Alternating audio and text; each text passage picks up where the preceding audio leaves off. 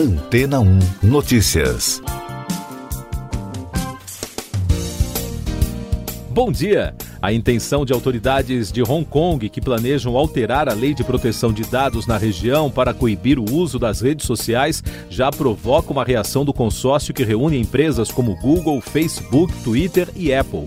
O grupo se manifestou e afirmou que a única maneira de evitar as sanções propostas é se abster de investir e oferecer serviços no território. Um projeto de reforma de lei de proteção de dados de Hong Kong, que tem como alvo o doxing, deixou em alerta as maiores empresas de tecnologia. O doxing nada mais é do que a prática de revelar dados de identificação sobre uma pessoa, como seu nome, endereço ou dados financeiros na internet e, em seguida, divulgá-los ao público sem a permissão da vítima. As autoridades locais afirmam que essa atividade se espalhou pelo território desde os protestos em massa de 2019 e que precisam contê-la para proteger os dados locais dos seus cidadãos e, para isso ocorrer, planejam reformular a lei. Em maio, o governo de Hong Kong informou que a tática foi usada para tornar públicos os nomes dos policiais que participaram da repressão aos protestos e de funcionários do judiciário envolvidos em ações contra ativistas. Se as mudanças na lei forem aprovadas, o doxing seria criminalizado e isso daria às autoridades o poder de forçar as empresas de rede social e sites a remover dados pessoais de suas plataformas. A ex-colônia britânica de Hong Kong voltou ao domínio chinês em 1997. Mas ativistas pró-democracia afirmam que Pequim está acabando com as liberdades devido a uma polêmica lei de segurança nacional que foi introduzida no ano passado. O governo chinês nega as acusações. Em carta dirigida ao gabinete do comissário de privacidade de dados pessoais de Hong Kong, os responsáveis pelas empresas de tecnologia manifestaram preocupação com os funcionários das companhias, uma vez que, se a nova legislação for aprovada, eles poderiam ser multados e até presos. E daqui a pouco você vai ouvir no podcast Antena ou Notícias. Variante Delta do coronavírus pode se tornar dominante em todo o mundo, alerta a ONU. Brasil registra o menor número de casos de Covid desde janeiro. Reprovação dos ministros do STF e do Congresso volta a subir, mostra a pesquisa Datafolha. A Organização Mundial da Saúde alertou que a variante Delta do novo coronavírus, detectada pela primeira vez na Índia, logo se transformará em dominante em todo o mundo. O diretor-geral da agência, Tedros Adhanom, destacou na segunda-feira que o aumento de casos pela mutação já está sendo observado até em locais com altas taxas de vacinação. Segundo dados das secretarias estaduais de saúde, o Brasil registrou na segunda-feira 765 mortes por Covid-19 e soma agora 534.311 óbitos desde o início da crise. O país também registrou na segunda-feira o menor número de casos em 24 horas desde 23 de janeiro, com mais de 18.800 diagnósticos. E o balanço da vacinação contra a doença aponta que a população que está totalmente imunizada contra a Covid está em 14,61%. São mais de 30 milhões e 900 mil pessoas que já tomaram as duas doses ou a dose única de vacinas. A reprovação à atuação dos ministros do Supremo Tribunal Federal voltou a crescer de acordo com o Datafolha. Segundo o levantamento, consideram o desempenho dos ministros ruim ou péssimo 33% dos entrevistados. Na pesquisa anterior, o índice estava em 29%. 24% avaliam a atuação deles como boa ou ótima. Para 36%, a avaliação é regular e não souberam responder outros 7%. Quanto à avaliação do desempenho do Congresso Nacional, a pesquisa do Instituto revelou que 38% dos entrevistados avaliam como ruim ou péssimo o trabalho dos congressistas. Na pesquisa anterior, eram 37%. Outros 43% consideram o desempenho como regular. 14% avaliam como bom ou ótimo e 5% não souberam dizer. Essas e outras notícias você ouve aqui na Antena 1. Oferecimento Água Rocha Branca. Eu sou João Carlos Santana e você está ouvindo o podcast Antena 1 Notícias. Informações sobre a CPI da Covid, a diretora da Precisa Medicamentos, Emanuela Medrades, que representa no Brasil a Bharat Biotech, fabricante da vacina indiana Covaxin, entrou com um pedido no Supremo Tribunal Federal para garantir o direito de não comparecer para depor na comissão nesta terça-feira. E além disso, caso a técnica compareça, que seja assegurado a ela o direito de permanecer em silêncio. O outro depoente da semana, o reverendo Hamilton Gomes, apresentou um atestado médico informando a impossibilidade de comparecer à CPI. O depoimento estava previsto para ocorrer na quarta. Ele teve aval do Ministério da Saúde para negociar a compra de milhões de vacinas da AstraZeneca com a empresa Davat Medical Supply. Destaques internacionais: integrantes da oposição ao presidente venezuelano Nicolás Maduro denunciaram que funcionários apoiadores do presidente invadiram o prédio em Caracas onde vive o oposicionista Juan Guaidó.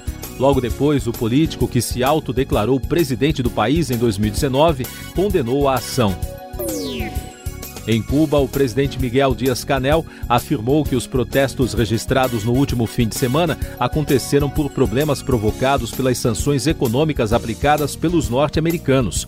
No domingo, uma multidão foi às ruas pedir a renúncia do presidente a pandemia no mundo. O representante do consórcio COVAX informou que a Aliança Internacional vai distribuir as vacinas anti-Covid Coronavac e a da Sinopharm a partir deste mês. Os dois imunizantes são do tipo inativado e aplicado em duas doses. A expectativa é que mais de 210 milhões de doses sejam ofertadas no quarto trimestre e outras 230 milhões no primeiro semestre do próximo ano. O consórcio COVAX, até agora, incluiu 11 marcas de vacinas na lista de distribuição. Destaques de economia e negócios: a Virgin Galactic, empresa de viagens espaciais do bilionário Richard Branson, perdeu na segunda-feira mais de um bilhão de dólares em valor de mercado. O tombo de 12% nas ações da empresa ocorreu logo depois do anúncio da venda de 500 milhões de dólares em ações.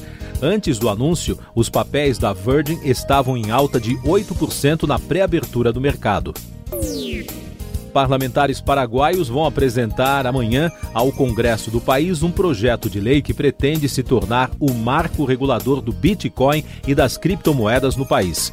O deputado Carlitos Rerrala afirmou nas redes sociais que haverá uma mega surpresa para o Paraguai e o mundo, mas não especificou como será a proposta.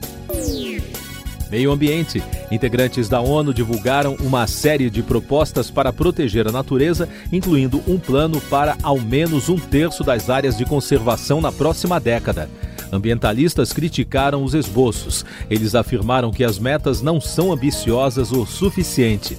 As 21 propostas incluem redução do uso de pesticidas, diminuição do desperdício de plástico e ainda direcionar 200 bilhões de dólares por ano para proteger a natureza em países em desenvolvimento.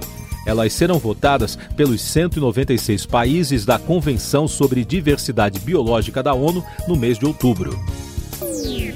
Uma nova onda de calor atingiu o oeste dos Estados Unidos e do Canadá. Em consequência do clima extremo, autoridades fecharam estradas, o tráfego ferroviário foi limitado e há ordens para as famílias se retirarem de suas casas. No Canadá, os incêndios florestais estão se espalhando. O mês passado foi o junho mais quente na América do Norte. Turismo. Uma piscina para mergulho nos Emirados Árabes Unidos entrou para o Guinness Book como a mais profunda do mundo. A Deep Dive Dubai tem 60 metros de profundidade e pouco mais de 14 milhões de litros de água, o equivalente a seis piscinas olímpicas. A piscina foi aberta ao público na semana passada para tentar atrair turistas ao país em plena pandemia. Mais informações da Covid no Brasil. A Secretaria de Saúde do Distrito Federal vai reduzir de 90 para 60 dias o intervalo entre a aplicação das doses das vacinas contra a doença da AstraZeneca e da Pfizer. O prazo foi encurtado para ampliar a segurança contra a variante Delta do coronavírus, segundo o governo.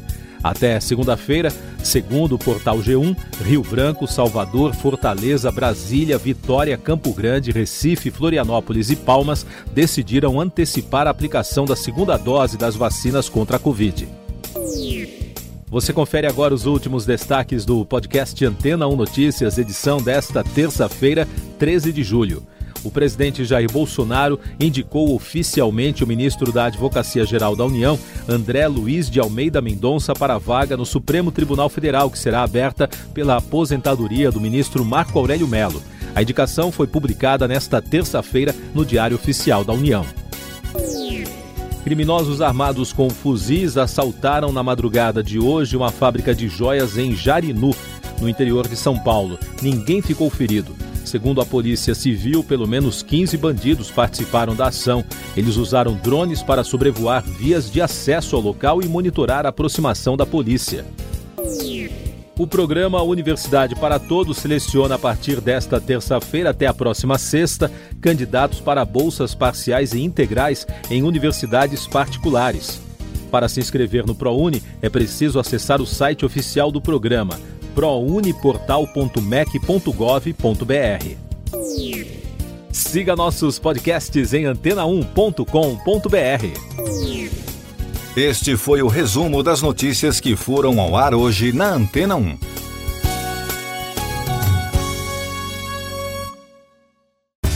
Depois de tanto conteúdo legal, que tal se hidratar com água rocha branca? O consumo regular de água durante o dia traz benefícios para a saúde, como, por exemplo, manter a pele bonita e hidratada. Rocha Branca, da fonte direto para sua casa.